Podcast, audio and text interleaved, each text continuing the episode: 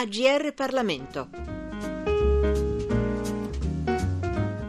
A cura di Danilo Cretara. Bentrovati al nostro appuntamento con i libri. Oggi è nostro ospite Nando Dalla Chiesa, autore con Federica Cabras di Rosso Mafia, l'Andrangheta a Reggio Emilia, editore Bompiani. Dalla Chiesa lei è professore di sociologia della criminalità organizzata all'Università degli Studi di Milano ed è stato anche parlamentare per tre legislature. Grazie per essere qui con noi. Grazie. Grazie. Allora, professore, si tratta di un lavoro complesso. Partiamo da qui. Di quali strumenti vi siete avvalsi per giungere alle conclusioni di cui poi parleremo? Ma guardi, tutti gli strumenti possibili, perché in questi casi si prende molto in considerazione ciò che è rappresentato dagli atti giudiziari di varia natura e perché possono essere atti che hanno un valore all'interno del processo oppure atti che vengono acquisiti in operazioni giudiziarie ma che poi non vengono utilizzati. Possono essere anche arringhe degli avvocati, cioè tutto quello che riguarda la dimensione giudiziaria l'abbiamo acquisito, poi molto con gli articoli di giornale, locali, nazionali, anche molto indietro nel tempo, interviste tante, sono state fatte più di una cinquantina a persone che rappresentano ambienti differenti, dalle forze dell'ordine alla magistratura, agli artigiani, a studenti, associazioni, esponenti delle amministrazioni locali, imprenditori, tanti eh, professionisti. Poi abbiamo preso in considerazione i documenti di associazioni e di istituzioni a partire da quelli della Commissione parlamentare antimafia e poi le statistiche, statistiche di tipo demografico, le statistiche di tipo politico elettorale, le statistiche economiche. Ecco, nel libro si racconta eh, come, quando e perché eh, l'andrangheta sbarca a Reggio Emilia. Ecco, io partirei proprio dalla città, una città simbolica, la città in cui nacque il primo tricolore, la città dei fratelli Cervi, della rete Coop che decide di distribuire i prodotti frutto delle terre confiscate ai mafiosi, la città delle scuole di eccellenza, tanto che questo vi porta nel libro a parlare di sconfitta dell'immaginazione. Una immaginazione sociologica quasi automatica che si tra l'altro produce sulla base di esperienze effettivamente realizzate. E si pensa che la mafia e l'andrangheta possano mettere radici soltanto dove c'è ignoranza, dove c'è una grande propensione individualistica, dove c'è anche squallore urbanistico, abbandono, abbandono sociale, dove non c'è partecipazione. Invece qui troviamo la mafia, in particolare l'andrangheta, perché parliamo dell'andrangheta calabrese, dell'andrangheta di Cutro, ben radicata e, capace ormai di condizionare la vita pubblica, la vita economica, in luogo che ha delle grandi tradizioni, che ha appunto le scuole, gli asili considerati tra i migliori al mondo, dove il territorio è sempre stato governato secondo principi di, di coesione sociale, di funzionalità pubblica, dove i bambini bevono la partecipazione insieme con il latte, in un clima così eh, con grandi tradizioni in cui si è abituati a ripetere ossessivamente qui abbiamo gli anticorpi, l'andrangheta si è beffata degli anticorpi e ha realizzato i propri progetti di penetrazione e di espansione. Quindi questo è un dato di grande rilievo. Ecco, qui l'immaginazione sociologica viene sconfitta e deve fare i conti con realtà diverse da quelle che l'hanno alimentata nel tempo. Ecco, professore, come e quando arriva l'andrangheta a Reggio Emilia? Ma ci arriva negli anni 70 in particolare e ci arriva sull'onda di un poi negli anni 80 sull'onda di un soggiorno obbligato che fa da collante e da catalizzatore per tutte le altre presenze che nel frattempo si sono distribuite sul territorio. Comunque è quello il momento decisivo, ma non si può dare la colpa soltanto al soggiorno obbligato.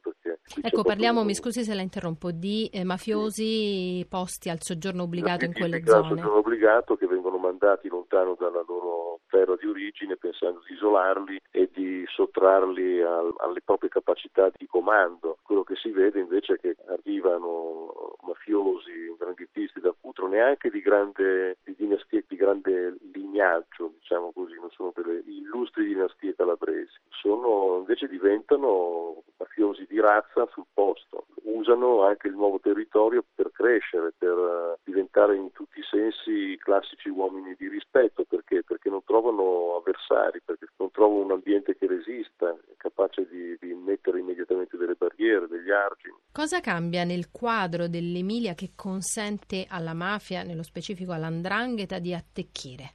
Sa, eh, secondo me non è che cambi tanto in termini di ciò che è visibile, perché quello poi accade quando c'è una, un connubio sciagurato tra una parte del mondo cooperativo e le imprese di indrangheta. Diciamo che, che c'è questa illusione di poter rimanere fuori da ogni pressione, di essere forti per definizione, impenetrabili per definizione e si decide di rimuovere il problema, ma il problema c'è e, e lo sanno anche d'altra parte esponenti politici che eh, invece i voti vanno a cercarli, vanno a procurarseli, lo sanno che, che c'è questa disponibilità elettorale. L'andrangheta è molto pragmatica d'altra parte, non è che ha un partito di riferimento obbligato, fa votare per chi ha potere e per chi potrà ringraziare esercitando il potere per i favori che sono stati dati. E questo clima di, di compatibilità è davvero ciò che ci ha impressionato perché emerge dalle interviste, emerge dalle intercettazioni telefoniche, direi che emerge perfino dalle deposizioni che uomini politici fanno davanti ai magistrati. Quindi è, è, si, ha, si, ha, l'impressione di dire ma qui chi ci ha lottato contro? E alla fine la vera risposta, quella risolutiva, anche per il ruolo che esercita, è che chi crea il problema è una signora siciliana che viene a fare il prefetto a, a Reggio Emilia, che vedendo il numero degli incendi capisce, dice ma questa è mafia e incomincia a ragionare come l'andrangheta ormai radicata eh, non immaginava che qualcuno potesse incominciare a ragionare. Nel libro si parla di due chiamati meccanismi di protezione, l'impreparazione e la rimozione del fenomeno. Esatto, l'impreparazione e non ne sai niente. La rimozione è anche perché non ne sai niente di allontanare il problema, ma a volte lo allontani anche quando non ne capisci la gravità proprio perché non vuoi assumerti il peso di contrastare un fenomeno grave e, che minaccia ovviamente con un conflitto gli equilibri eh, sociali, cittadini esistenti. Sono tutti e due fattori importanti. Per contrastare l'andrangheta bisognerebbe essere preparati e non disponibili a rimuovere invece le due cose si sovrappongono e, e gli effetti sono stati importanti. Se uno guarda anche al processo Emilia che c'è stato a partire dal 2015 con l'inchiesta Emilia, voglio dire, gli effetti sono stati disastrosi. Beh, poi c'è stato insomma, lo scioglimento per infiltrazioni mafiose del comune di Brescello, arrivato esatto. a inizio 2016, che è stato un colpo proprio a quell'immaginario collettivo di cui parlavamo anche in apertura eh, della nostra chiacchierata. Certo chiacchierata. Eh, senta, mi ha colpito una frase riportata nel libro, una frase di Edmondo Berselli, un intellettuale vicino a Romano Prodi, che parlava del rischio di mitizzare un sistema socio-economico, quello appunto dell'Emilia, fissandolo per sempre e quindi dandolo per scontato. È avvenuto anche questo? Eh, questo è stato proprio il, il cambiamento, cioè quel sistema non era scontato e progressivamente ha perso smalto, forza, energia e questo è avvenuto anche perché un, un, quel blocco economico, sociale e politico che ha governato l'Emilia per decenni si è indebolito, sfrangiato, ha perso anche un po' di legittimazione nei confronti dei cittadini, eh, ha dato spazio a, a rivalità di gruppo, di fazione. Questo ha generato un sistema dove gli interessi più forti sono riusciti a farsi spazio con maggiore facilità. Perché, mi scusi, quel gruppo politico ha perso credibilità nei confronti dei cittadini? Perché è stato per certi aspetti autoreferenziale, anche perché, voglio dire, una città si hanno delle responsabilità politiche per difendere i propri cittadini, prima di tutto. Se io non difendo i miei cittadini dalla presenza di un potere criminale, eh, sto venendo meno un mio compito. C'è un'abdicazione e questa abdicazione è stata visibile in, eh, in diversi ambienti, diciamo anche in diversi comuni, non soltanto a Brescello. Quali sono i settori in cui l'andrangheta esercita il proprio potere?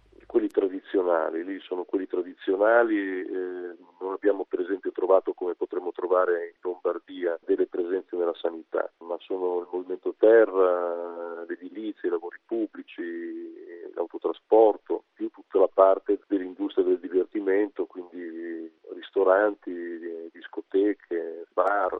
Anche l'evoluzione dell'andrangheta è stata tradizionale, cioè mi sembra di capire che sia partita dai settori della droga, dell'estorsione per poi arrivare a partecipare sì. alle gare d'appalto, almeno eh, fino alla crisi economica, alla recessione del 2008. Sì, sì, è stata abbastanza tradizionale. È una logica di sviluppo tradizionale dentro un modello assolutamente estraneo a quella logica, quindi ciò che sconcerta non è la logica di sviluppo dell'andrangheta, è il contesto in cui questo è accaduto una minoranza influente, leggo nel libro, che conduca, che intrattenga dei rapporti di tolleranza e ibridazione può bastare perché l'andrangheta si infiltri. Non è detto che ci sia una maggioranza sì, favorevole, no? Si infiltri perché, perché riesca a condizionare la vita pubblica, eh, purtroppo il problema non è di infiltrazione, non è che sono degli sconosciuti sono entrati, ma sono stati accettati e, e abbiamo fatto delle interviste in cui le persone che rispondevano, pur avendo dei ruoli pubblici, mostravano stupore per la nostra diffidenza verso la figura di